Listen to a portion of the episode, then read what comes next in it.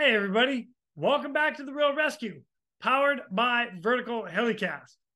This episode is brought to you by Breeze Eastern, the world's only dedicated helicopter hoist and winch provider. Now, we are back for part two of our conversation with Bobby O'Donnell.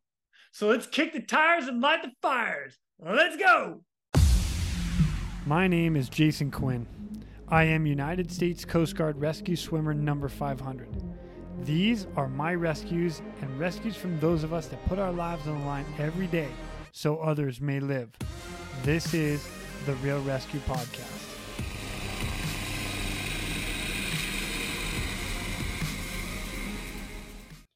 You know, if they're still here with us, then then they're going to enjoy the next part of the stories because I'm going to ask about it. Seeing we talked about it earlier, Haiti.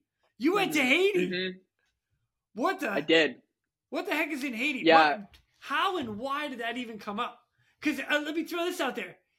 It was air ambulance. You're going in there to help people more. Haiti Air Ambulance, man. If uh, any, um, if you have, I'm sure you do, uh, flight paramedics or flight nurses that listen to your show. If you have two two years of flight experience, uh, you are eligible to go down and volunteer. It is an amazing organization what they're doing down there.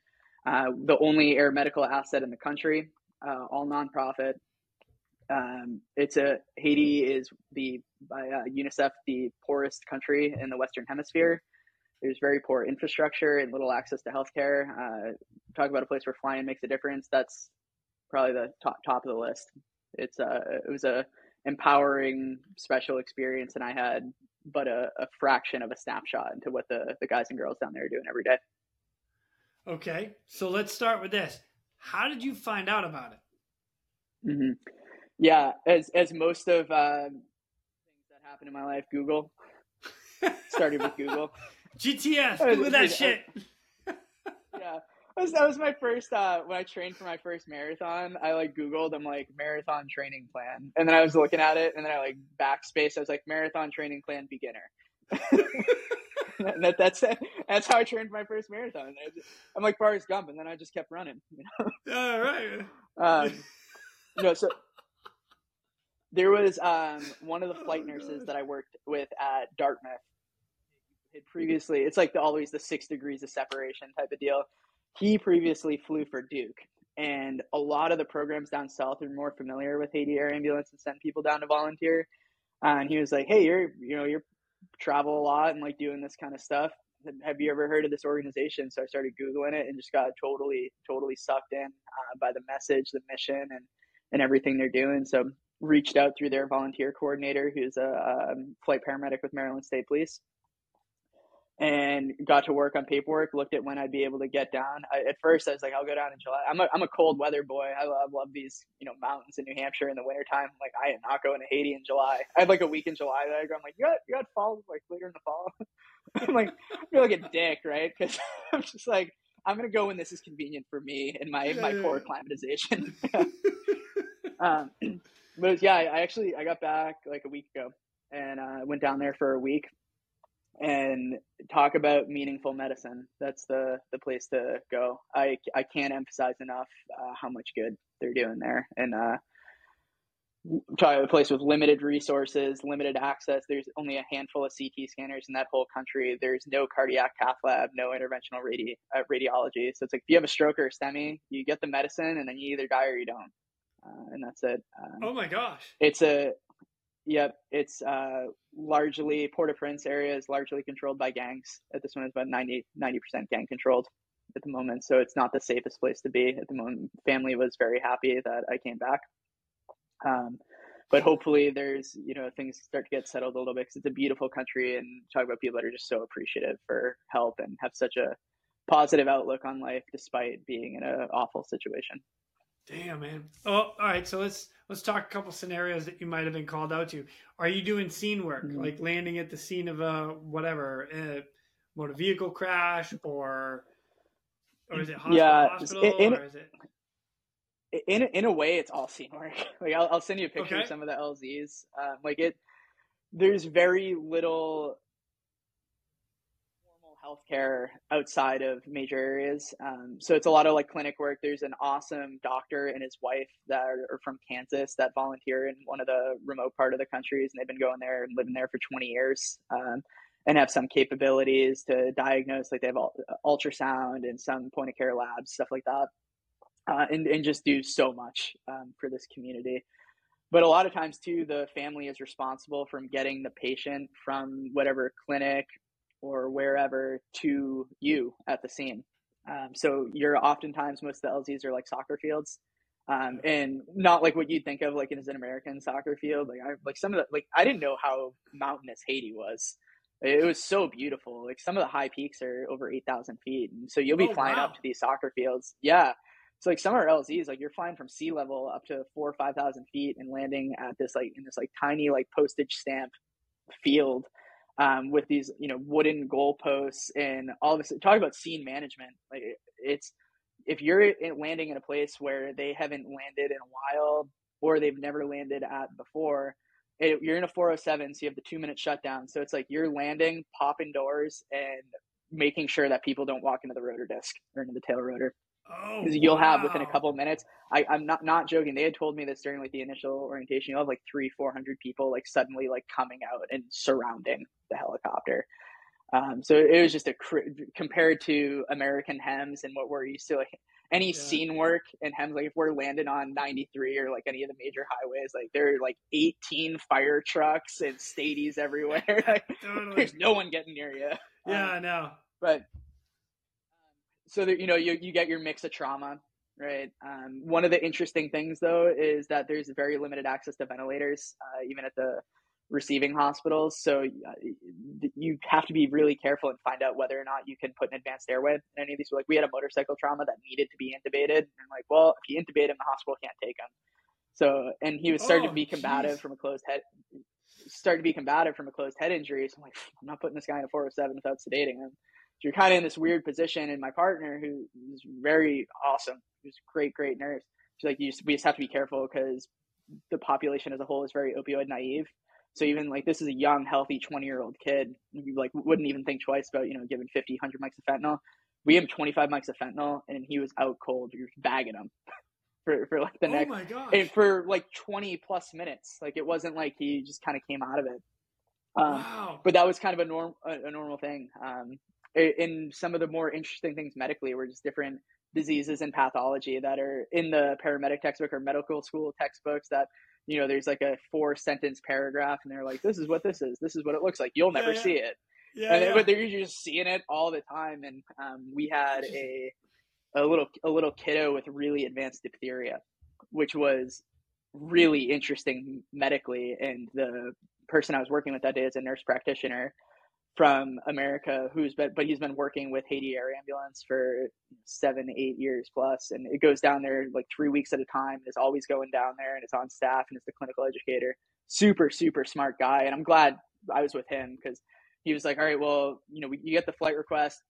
He's like, "We need to have security go because we can't really like leave the base. It's not safe for us to go into Port-au-Prince." So, like, you're always traveling under, you know, and armored vehicles with security when you're trying to go between crew house and um, in the base and you were we would never go into the hospital in the city like you're always handing them off to like really just a BLS crew despite whatever interventions and just handing them off to get into the hospitals because it wasn't safe for us to go into the hospitals.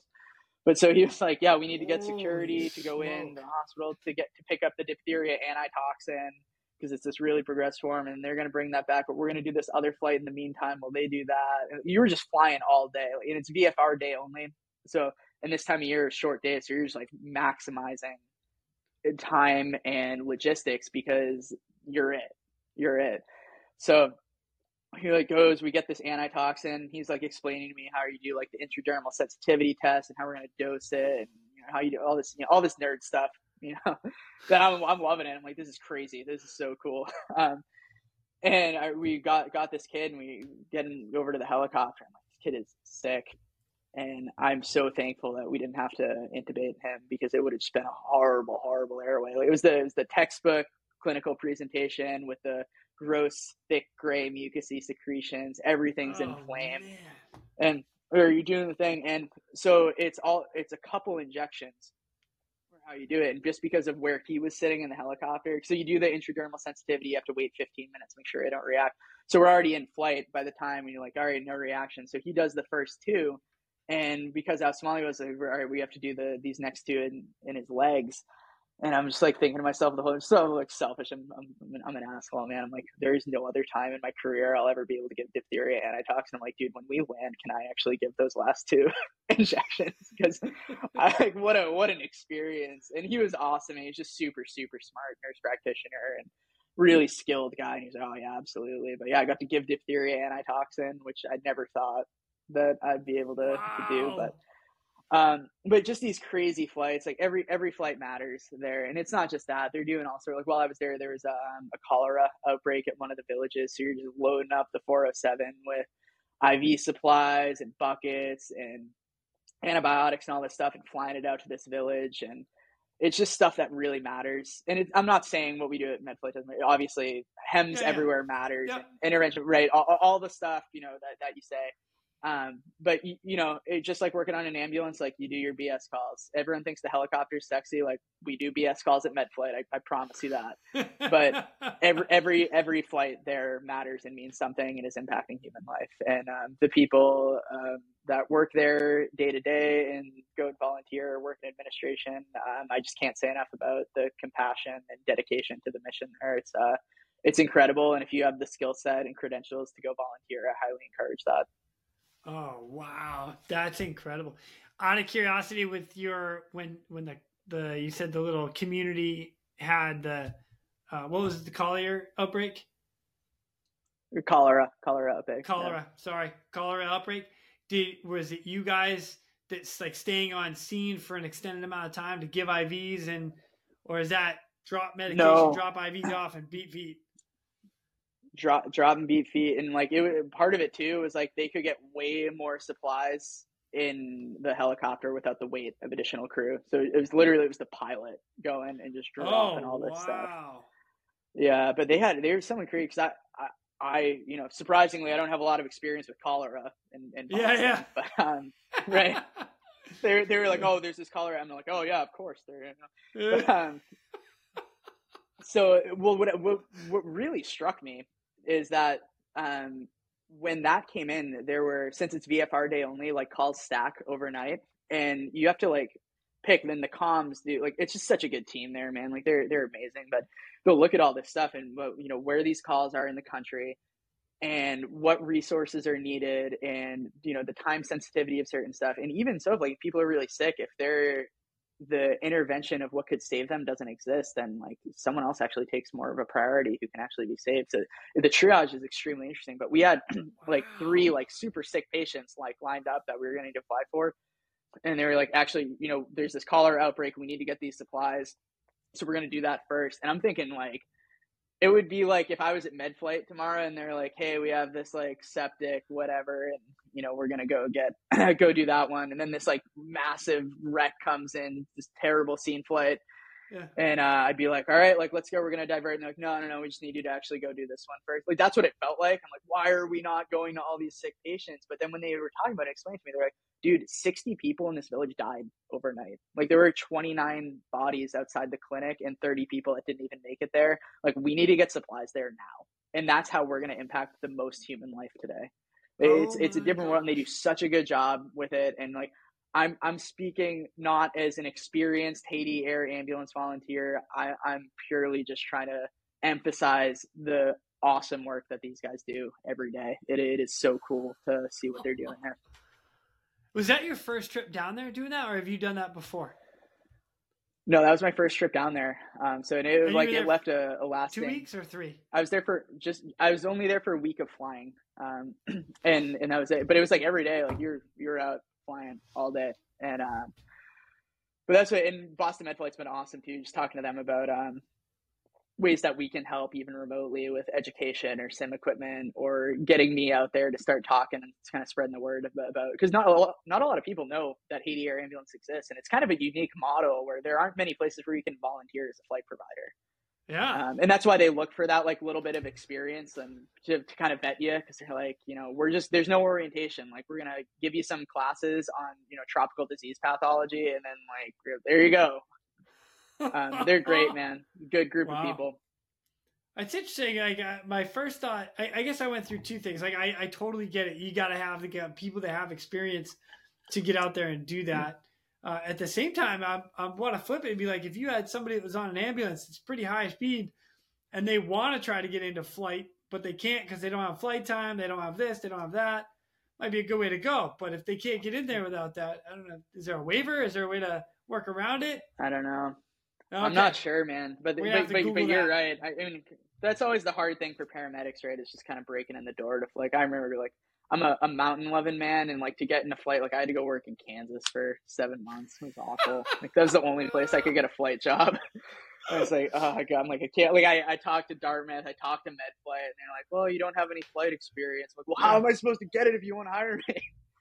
so uh, Yep. I, yeah, Yep. I took a job, and uh, I was I was in Garden City, Kansas. I just hated my life. I just hated it. Like, in a 407, you're like doing these like hour and a half long flights. It's like it was awful. And I'm just like trying to go for runs. I'm just sucking in like wheat dust and cow manure. And then it, and I'm like, you know, I'm me. Like I'm a I'm a small runner guy, right? And I'm running around all these fields in my short shorts and my fucking running shirt, and I'm like getting all the looks. I I finished this run, so one of my like my life goals, right, is to uh, we've we've covered a lot of ground in this podcast. I, I'm having a blast, What man. So so one of my life goals, right, is to do the the 50 high points that go to by by you know human power to the high point of every state in the U.S. oh, and like by the end of my tenure in Kansas, yeah. So by the end of my tenure in Kansas, it was like my fiance's name's Jackie. I'm like, look, Jackie, we're never coming to this state ever. Like we're not like even if we're like going somewhere else and we have a connection through Wichita, we're paying however much more it is to connect through somewhere else. I apologize to all the, the Kansas people as well. I just not not for me. But so I'm like, all right, I'm gonna figure out what the high point of Kansas is so I can just get this done while I'm here for work and I never have to come back. It's Mount Sunflower. If you're at like a bar trivia night, you're like, what's the high point? Mount Sunflower. It sounds cute, right? So yeah, yeah. I look it up on AllTrails. It's like two and a half. It's on the Colorado border. It's like two and a half hours from our base. So I got out of work in the morning. I drive. I'm like looking at the the thing on AllTrails, and it was like described it is uh 0.6 miles of hiking to uh it was 20 feet of elevation gain over this Oh like my 0.6 miles to the high point of Kansas, right? So it's like, geez. So I'm like driving out, driving out this feet. I'm like drone along, and I'm like, man, the GPS says I'm really close. And all of a sudden, I like pulled up. I'm right there. Like, there's no trail. Like, it's literally just a sign, and it says Mount Sunflower, and it's like the most. It's like dirt and in wheat everywhere. I'm like, man, I gotta f- do like some sort of physical effort while I'm here to like earn this one a little bit. So I like parked my rental car and like ran ten miles, and I'm just like choking on the dust. And so I'm I'm driving back, right? I'm like, all right, well, here you go, Mount Sunflower, tick, did it.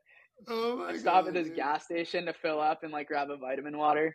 And I, I go in and I'm wearing my running shorts and just looking, you know, looking myself. And I'm I'm paying at the register and these two huge farmer dudes just look over at me and go, From here, are you boy? And I was like, Oh my god. I'm like, I need to get out of here. right People now." really say that? What? Yeah. I'm like, this is a movie. This is a movie. I'm like, this is how I get killed. I, I gotta go. I gotta go. Oh no, I'm not. I gotta go. I gotta go. I got a phone call. Those women's Patagonia shorts. ah, I'm like, don't hurt me. Oh, you guys are gonna eat me, Oh man. god. Holy But shit. that's it. So Mount Oh. Sunflower, um, if you're you're working on your high points. Dude, hilarious. Okay. Duly noted. Yeah. Oh god. That's so funny. All right, well let me let me Oh, back man. up. Let me All right, we we've covered Sorry. so much of Yes. the globe. this is this has been so fun. I've had such a blast. Oh, yeah, it's great. It was a blast. We're gonna divert real quick to thank our sponsors. Breeze Eastern. For over 80 years, Breeze Eastern has designed and manufactured battle proven aerial rescue hoists, winches, and cargo hooks. Each product is carefully crafted to support demanding mission scenarios, ensuring the job gets done safely and efficiently. Visit them today at www.breeze-eastern.com. It was a I- blast. Well, I got I got back up to Haiti real quick because so you're down there for a Okay, week. You're okay. flying every Mhm. day. Um, Mhm. do you do you have one or two that flights that really stand out to you with uh, either a patient you picked up, dropped off? I mean, I know you already mentioned a couple. The one that Yeah. you probably could have tubed, but you didn't. Mhm. So, what else you got? Yeah, um, some as a generalization, a lot of the um, like disease pathologies were just so advanced because it was just a delay to definitive care, right? So like some super super sick pregnant patients, which are like already can be disastrous. Like even like we do some sick sick pregnant patients at MedFlight, man. But like there, it was hard. Like you don't have blood products either, which is another challenge. And uh, Oh, but they were telling me, um, yeah. So that was a huge. It was a it was a good thing of like brings you back to your roots where like we're lucky at MedFlight like you got all the bells and whistles and ultrasound and epocs and all this stuff and like you you know your good assessment skills are everything there but um you know not having blood products was was you know it, it kind of sucked right because you're like I know what they need uh, you don't have it but uh, one of the things they were telling me is um, there's like a big black market in Port-au-Prince called the Iron Market, and like you can get anything on this. And one of the agencies just um, uh, confiscated a bunch of like human blood that was being trafficked in this black market in Haiti, and like sixty percent of it was HIV positive. Oh, something. It was no. Wild. I, like they're not giving that in the hospital, but like people like use it, right? And uh, it's a huge problem, right? Um, one of like many cow. many problems, but uh, that was just like kind of an inconceivable thing for me to think about. And, Oh my uh, gosh. but so yeah, you're seeing people. You're seeing people that are generally sicker, um, and then I think the one that jumped out the most to me. Um, we went to a village for, um, and this was like in the middle, like this was like after, um, you know, like the cholera. But this was one of these patients where like, all right, we have like this patient that's really sick. You have this patient that's really sick, and then this other patient was um, this baby that um, sounded really ill based off of, and they do all the communication via WhatsApp. Um, so like they'll be communicating with like whatever like doctor or nurse if there is one but we're in this like kind of high mountainous village the medical provider for that village is this guy named joel who literally worked as an orderly in one of the hospitals in port-au-prince and now he is like kind of the honorary doctor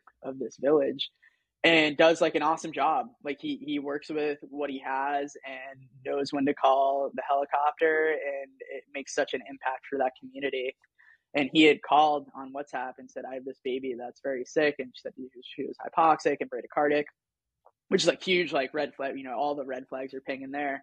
And um, so we fly out, we fly out to this village, and we land, and it's just like every flight was just so surreal. Like it was so beautiful, and then you like land. And one of the things, one of my favorites, we were like, I think it was the first flight. They were like, "All right, like this LZ." Um, we just got to be careful because the last I, the pilot was like when I was here a few days ago, noticed there's some new watermelon crop in the LZ, and like that's a huge food resource for them. So we don't want to like squash any of the watermelon. So I'm gonna like bank over this way a little bit, make sure we're not crushing anything. I'm like, this is so far removed from anything that I'm used to. But so we land in this field, right? And one of the big parts of this LZ brief was they're like, hey, like there's a lot of livestock. We just got to be cautious. We might like come in low a little bit, make sure they scatter, and then and then land. And then yeah, sure than shit, like there's a bunch of cows everywhere. So we land, and I'm doing hop out of the the helicopter to you know be, be tail guard, and um I like look down, I'm just standing in cow shit. And there's cows everywhere, and people are starting to come out. And I'm like, man, I'm like, how the hell? And like, obviously, like even I don't care like how experienced of a critical care provider you are. Like, obviously, like since flying, like I've gotten so much more comfortable with sick kids because you just do it more than like when you're a, a ground medic, and you just have more exposure to it. But I don't care who you are, like you still get the pucker factor when you're going for a sick kid, and like you have your plan out. So I just thought it was funny because I'm like, man, I'm like, I have like. I know how I'm gonna approach this. Like, if this happens, we're doing this. This happens, we're doing this. And I'm looking down, and there's just like I'm up to my ankles in this huge fucking pile of cow shit. so I'm like, gotta stay focused. So, so we shut down. We're waiting, and um, after a little bit, the um, little truck arrives, and you see the mom get out of the truck, and she has um, the baby in her arms. So like the first thing that we noticed from you know like 50 feet away is that the kid is just limp in her arms. Because we were like because sometimes it's like you know sometimes they call and it's a little bit more over exaggerated than it is but i like looked at my partner this um, flight nurse who's from canada and she it was awesome and she lives in haiti. Um, her husband she married a, a haitian man and she lives there and works for haiti air ambulance full time and um, i was like that kid looks dead. I was like i think this is going to kind of be like a full resuscitation.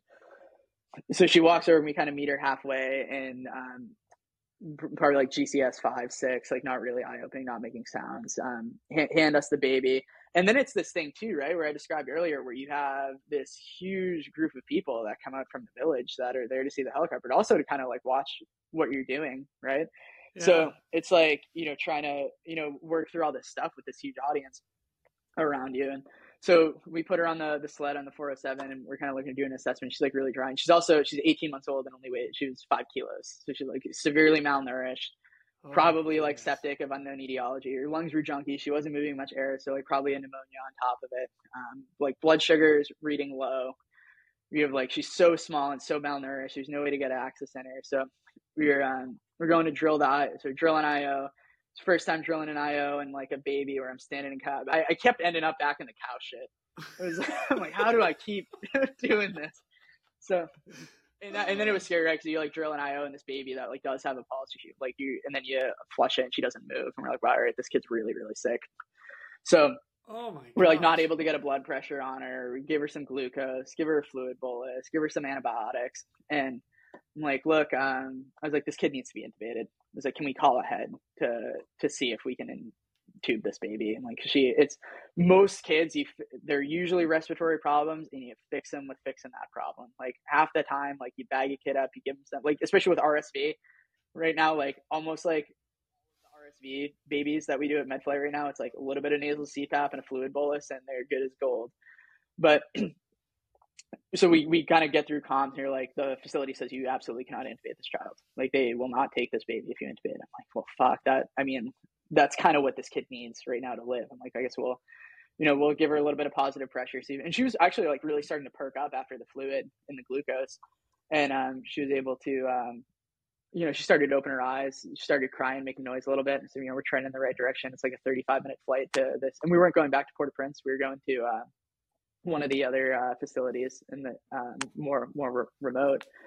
It's like, well, I said, you know, kind of let's let's get going. We'll keep giving her some fluid, keep the O's on, and kind of work with what you have here. And I was like thinking, I'm like, fuck, I'm like, we're at MedFlight, like would have RSI'd this kid, done drawn a blood gas, done some good vent settings, like tuned her up, and you're like, all right, she needs to get to the next place, and we're not going to accomplish anything else here. We need to keep going. So we got got mom in the helicopter, get kids secured in the helicopter. We're starting to fly. We got 35 minutes to get to this um, this facility, and do the second fluid bolus. Kids perking up, and I'm kind of watching her. Her stats are kind of shitty. I just put some. Um, we have nasal cannula on her. Have a non breather on her. Heart rate's starting to drop a little bit, and uh, so we start bagging her, and she's starting to drop. And I was like saying to the, the flight nurse, I was like, "Look, like this kid is probably going to code. It's like there's no like it acts like a duck, looks like a duck, probably a duck, right? So I just throw that out there. I don't, I don't, know. I've like heard people say that. I just try to do it. I'm like, no, I'm like that's not it. I got halfway through saying that. Like, ah, no, that wasn't. That was whatever. Kid, I've seen it a bunch of times. This kid is gonna code. I know. So and it's weird too, right? Because you have mom kind of sitting right there. And um, one of the things that I remember learning in like the Haiti Air Ambulance orientation videos was that if you had a patient that went into cardiac arrest while you were flying, the protocol was if you didn't like you do immediate resuscitation measures, but if those didn't work, or if it was a confirmed asystolic arrest, you would turn around and fly them back to where you picked them up from because of the financial burden that it would place upon the family to be able to have to get their body back from where the sending was and like oh how gosh. yeah so it's like this crazy thing like you would never do that here right? Like you you either like you call it on scene or you you know if you're in the truck you go right? You're already you're already moving yeah. but it makes sense right? That, that logic makes a ton of sense.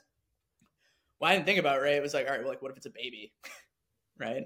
Like what are you supposed to like turn around and not work this arrest? So yeah. couple couple minutes later, the kid Brady's down, and we had a plan. You know, it's a, an experienced flight crew. I'm like, look, I'm in the left seat. I'll do chest compressions. Yushi's already drawn up the epi. We'll just do a normal PALS code. So Brady's all the way down. I start doing chest compressions. Start bagging her, get some epi into her. We probably were, and, uh, and then we started talking to each other because after like we were maybe working the arrest for like five minutes, luckily it was an 18 month old because you just you can't work in arrest in a 407 on an adult like it does you Oh, just right. physically can't get to where you need to be but like it's a baby so you can bring her up and i can do pediatric chest compressions effectively Yeah. um so we start talking and we're like look like for how long this flight is for this patient if we bring her all the way here and she dies now the mom has to figure out how to get her dead baby back you know like 7 hours driving if she can figure out how to even do do that get the transport right? It, w- and it's just these like crazy things and like that you wouldn't Gosh. think of normally like in medicine in the united states. It's like you know if i have a kid code on the helicopter tomorrow. It's like you do all the things and you get to boston children's and and then they do all their things right Right. not like oh man the the baby coded i guess we should you know go back to xyz community hospital you imagine like the fit like you like show back Oh. up like yeah sorry the kid The died Yeah. so Uh, and the lawsuit that would follow. My right jeez. so we're we're working this arrest like second round of epi and then um like heart rate starts to come back up kid starts opening her eyes we're still bagging her but like pretty like reassuring neuro um like it was a witness arrest you're right on top of it. Um and like vital signs were starting to be a little bit reassuring. We were like uh, started just doing some more like push dose epi and mixing an epi drip like doing all this stuff.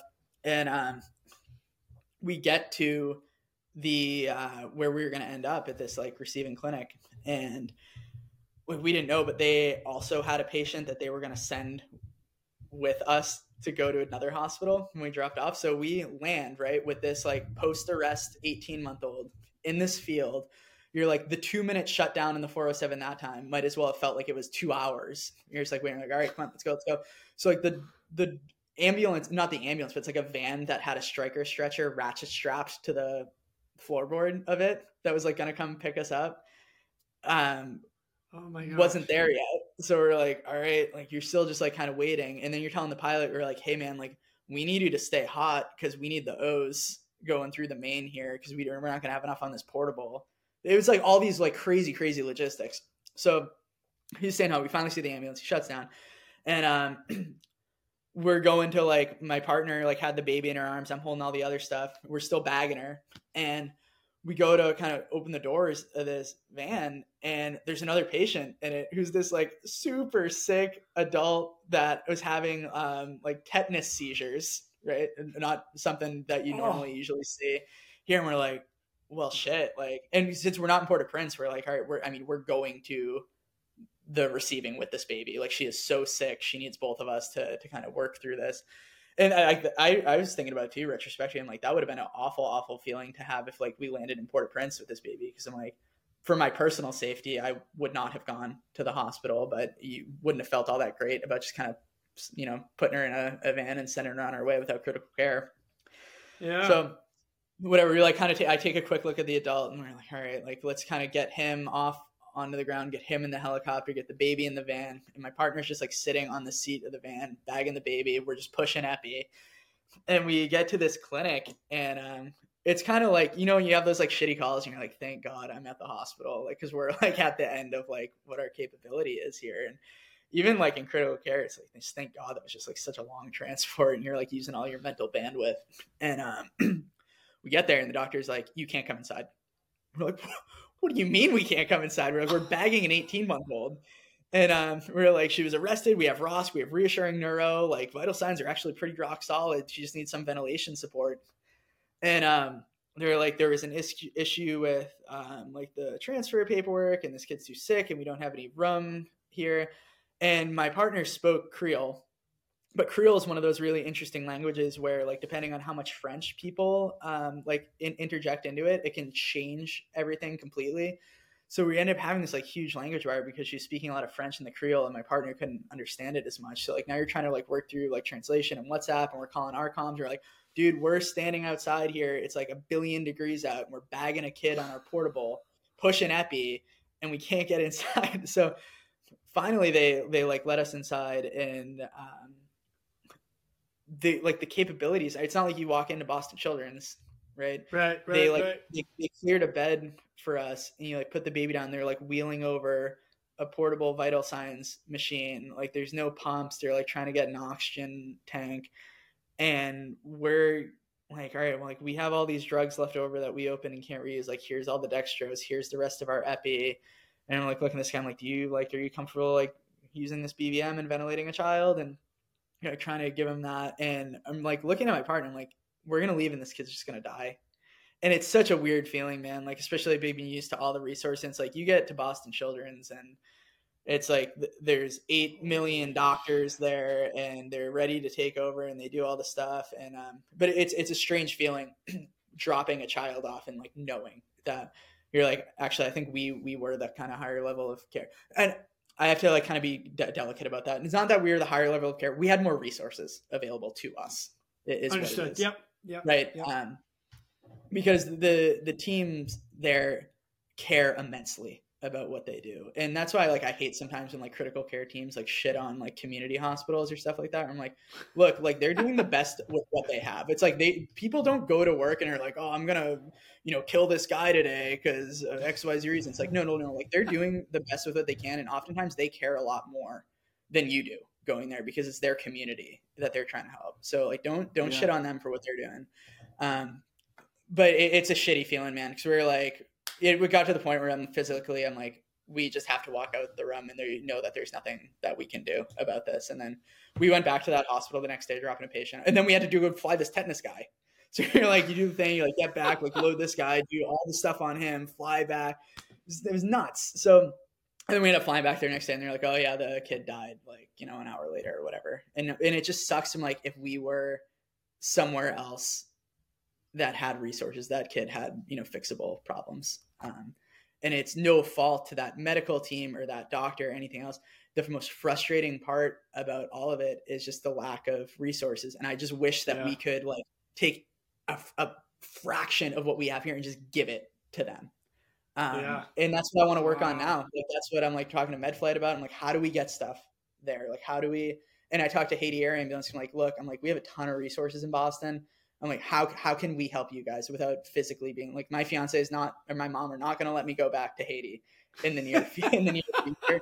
Like, if I can't be there, I'm like, how do I help? How do I use my network to to help you guys? Because like it makes you frustrated when you come back. Like I worked like two or three days later, and you're like walking into Mass General or the Brigham, and there's like a million fucking things for everything Yeah. that people are just throwing out, and um, you know, it's not that you can't be upset for having things, right? But there has to be a level of Right. awareness for what others don't, and um, Yeah. and we can help. Like there, there are lots of ways, and um, I just give so much credit to the the providers that are working there every day and just doing the best they can with what they have, and and, really doing amazing work. Wow. You got to take a deep breath on that one for sure. Jeez. I mean, good for you for volunteering to go down there. I'm sorry that uh, that you have to like even deal with something like that. That's tough for sure. I th- I think it's good for perspective. Like I think it, it's really good. It makes you like makes you really think about kind of some of the things that you, you it's a good reality check when you're like this Yeah. this morning when I'm like waking up to you know driving to Boston at it's like 5 a.m. Like man, fuck this. Like this is awful. and like nope, but no, it's not. Like I have an, No, it's not. A, a great place, a great job, a great life. Like I got to be grateful, um, and it's good to have that perspective and and important to try to use your resources to help with what you can. Exactly. Exactly. Mhm. Bobby, that's good stuff, man. All right. I'll, I'll tell you what, dude. You and I have been on for over two hours right now. We're crushing Wild. it. Wild. right. Man, it's, tell you what, I- for you, man. It's Oh, no, it's great. I'm having a blast. I've, I've loved every bit of this. Uh, before I let you go, I am going to ask you one more question. And, Mhm. you know, it's it's funny because I read through some of the stuff that you wrote, um, which was nice because I had an idea of, of what we're going to talk about. So it was cool. But one of them, I, and this is all going to come from advice. I want I want you to give advice from everything you've lived through and everything you've done. And one of the funny things, funny slash, I was like, oh, interesting. And you talked about it a little bit earlier, but uh, advice you you actually said you're not much of a macho military man. You're a mountain running clinical care nerd. Like, come on, man. I I and I understand exactly what you're saying, but I I'm not a clinical care paramedic. I'm I'm not at your level, dude. The, the stuff you're doing is is incredible. So, like, and I and I want to say this to everybody: don't cut yourself short. It just so happens there are certain guys and certain girls in the right spot at the right time when the certain alarm goes off, and that's the way you went. Yeah, I, I think it was just funny, man, because it was after like you sent me the email and you're like, "Hey, I'm a friend of Brad," blah blah blah, and I was like, "Oh, that's pretty cool." So I was like, I should listen to a podcast. And I listened to the first one I listened to was that one with your buddy Claude, and you're talking about all these rescue stories. And like, I'm jumping out in the, the shipwreck. It's the middle of the night and caught in this fishing net, and I'm like, oh fuck! I'm like, I've done nothing. God damn! I'm like, that is some badass stuff. Dude, but it's I true, haven't like, even done what Claude's done. I mean, Claude doesn't. You can't like compare. when he was talking about like walking into the hospital like covered in covered in oil and the nurses trying to strip him down, give him the shower. I'm like, man, I'm like, I can envision that. Like, that's not personally, like I'm not that badass, but like, I didn't see that happen. Uh. that's cool dude. But no, you're right. Like everyone has different different stuff to offer. Right? It's important, but important to recognize yeah, it, work collaboratively and it's huge. Yeah, very much so. And like I said, I mean, I appreciate you coming on and telling some stories. And I mean, again, 15 years old, and then some dude at a Marriott hotel. Like two, two people are walking around right now because of you, and that's amazing. What you just did in Haiti is amazing, and everything else in between, all of your running and all the inspiration, people you talk to. This is incredible. Mm-hmm. Like you're reaching so many lives at so many different spots. It's it's awesome and I love it. And I appreciate you coming on and telling the stories. So thank you. I appreciate that. I appreciate the the platform and the opportunity. Oh, my pleasure. Absolutely. So the next one uh, we talked about a little bit, but other advice you mentioned one of them mental health. Is there anything else you want to touch on that? I know we talked about a lot. I'm all about it, but yeah, we, we talked about it a lot, but I think, like you're saying earlier, you just can't emphasize it enough that to when you feel like you're going through something, please, please, please ask for help seek resources. Don't sit on it. it. it is not going to get better on its own or, or, giving it time without intervening on it. There's a lot of people that care, and it's so nice to like. I remember, you know, talk, my dad was in the fire service through the '70s, and he was very much from the era of you know men men don't have feelings, and you just push it away and do the next thing. And if you if you you know are, are struggling with that, then you're a little bitch, and you shouldn't be doing it anyway. But that's such bullshit, man. Like that's not a way to live. Um, like you look back about you know how many people's careers or lives were ended because of that mentality. Like you know i'm sure you, know, you and certainly myself have had people in their lives that have died by suicide that were first responders or military and it happens far too often and similar to haiti you know but here this is a fixable problem. You know there there are so many resources out there and so many people that care so don't think that you're too strong or too much of a, a macho military man. I know i'm not man but um you know, every, everyone deals with mental health, and it's important to recognize that and deal with it appropriately. And um, your family and your friends will appreciate you very much for seeking those resources. I like it. Appreciate that one. All right, I know you have one more thing that is a, a close to your heart as far as uh, oh, getting trained. You You're good at this if you i'm sure if you're listening to this podcast you know how to do cpr but i encourage you and implore you to have your friends family whoever you see in the dunkin donuts drive through dunkin donuts because it's boston right? You get your dunkin boston, yeah we gotta go to dunkin's. Take a cpr class. It is so readily available. It's so accessible. It's easy to do because when we go and pick up these post arrest patients in the helicopter, the defining variable of whether people walk out of that hospital however long later is whether or not they had early bystander CPR. It's not the ambulance or the fire guys or the cops. Or certainly not the helicopter. It takes us a, a, minute. You know we have the goal of a 10 minute launch time. Hopefully you guys what was your launch time requirement in the coast guard? Uh, i think it was uh, 15 during the day 30 at night. Yeah. And then, so and, and there was a caveat to that because it would depend on fuel so if you had to add fuel, there was a there was a variable. So, but mm-hmm. yeah, ideally 15, 30. So, I mean, it just highlights it takes a long time for first responders to get to the scene of a cardiac arrest. The people who are witnessing that are, you know, the school teacher doing her grocery shopping or, you know, the, the mechanic, you know, walking in the shop who sees the person collapse and initiates those chest compressions. And that's the one thing that the AHA can be like, no, this this makes a difference. High quality early chest compressions and early defibrillation. AEDs are everywhere. Mostly everyone has two hands. Use them learn how to do it. It will impact so much human life and if we all know how to do it that's more lives saved. Beautiful. Beautiful. And what song works the best for it? So staying alive's the classic one right and then there's the yep. morbid another one bites the dust but there's i forget the website someone uh, uh, uh, i use that joke all the time you got to start uh, with staying alive until they yeah. die, and then you go to another yeah, one bites yeah, after, after like the fourth rhythm check, you switch your song. there are so many people right now that are laughing, and there are so many people like, "Oh, something wrong with you guys, man." Dude, there's um, there's a website. I'll have to, I'll have to look back at my notes. A, a paramedic student that I was precepting a couple years ago. There's a website that you can put in like different uh, like songs to get whatever that beat will be. So it's like one, yeah, one hundred beats a minute. It's, it's yeah. Specific, then yeah. you can like find all the songs that are that, so like you can you know work it out for yourself. Oh, that's great. Um, there's you got like a playlist going on. Yeah.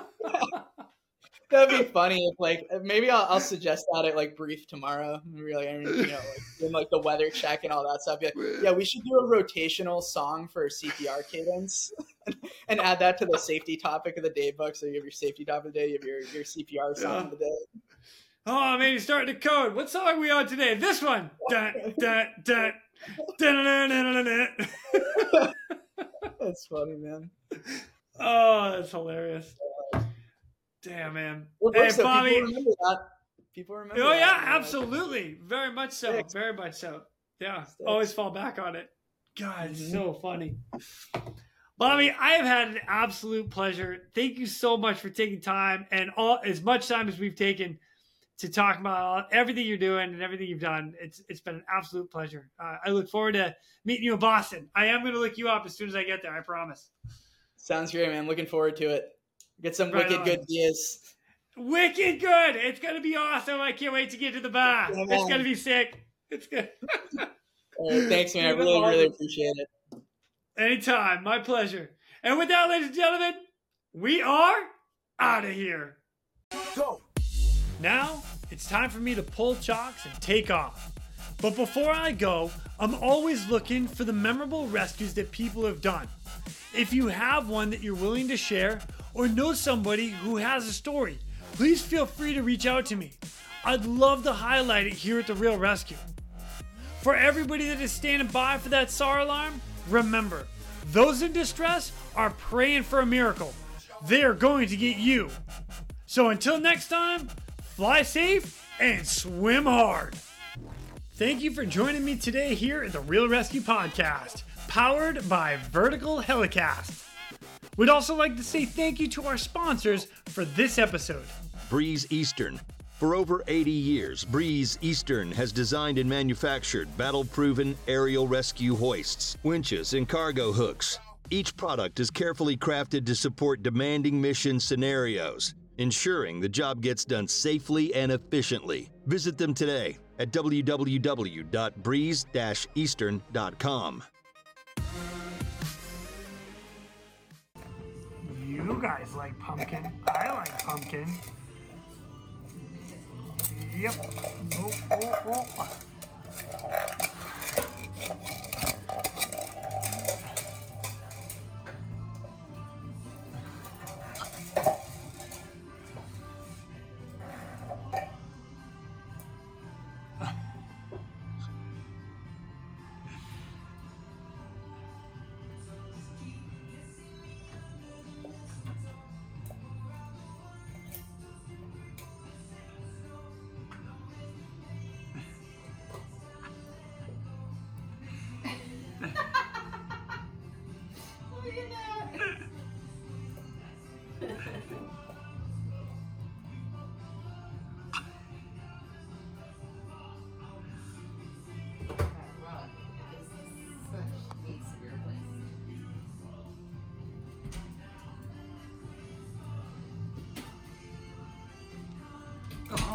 Holidays are amazing.